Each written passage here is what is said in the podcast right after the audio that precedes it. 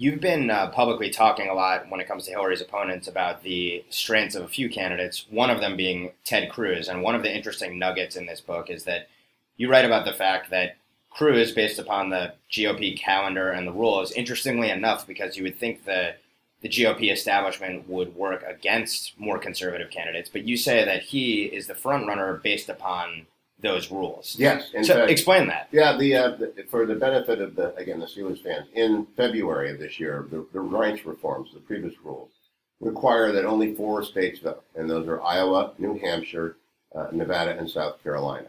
And Nevada is a caucus state that Rand Paul will win, but which will be dismissed because the the Paul supporters there are deep and organized, and caucuses are really false positives of support. But he'll win it. He'll win some delegates. So the, the three races that matter are Iowa, New Hampshire, and South Carolina. And what really matters are New Hampshire and South Carolina. Uh, Ted Cruz has an enormous amount of under the radar strength in Iowa among young people. I ran 12 mock Iowa caucuses at the Young Conservative Leadership Conference last summer. I'm going to do it again next week.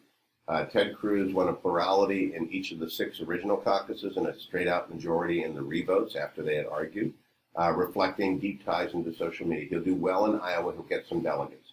He'll go to New Hampshire, he'll finish in the top four or five. He'll go to South Carolina, he'll finish in the top three, and then they go to Texas. And he will win Texas on March 1st, which means that coming out of the first 31 days of voting, the person with the most delegates is going to be Ted Cruz, according to the calendar. He's also got $37 million in the bank, the Mercer family behind him, and an almost unparalleled ability. Rubio and Carly Fiorina are very good. Marco and Carly are very good as well. Those three are among the most able talkers I've ever met. And I think he'll be able to run the board, if anyone can run the board. And it's highly likely, in my view, that we're going to an open convention, a, bro- a brokered convention at which anything could happen and probably will. Are you going to be in Cleveland yourself? I may. Okay. Smoke filled rooms. smoke filled rooms and actually computer dissection and money and the, the big donors. It's going to be wild. And I'm from Northeastern Ohio, so I'm glad. The most interesting convention since the one that nominated Lincoln in Chicago in 1860 will occur on the shores of Lake Erie in the in the city of champions 2016. We, we lost this year because LeBron can't beat five people by himself.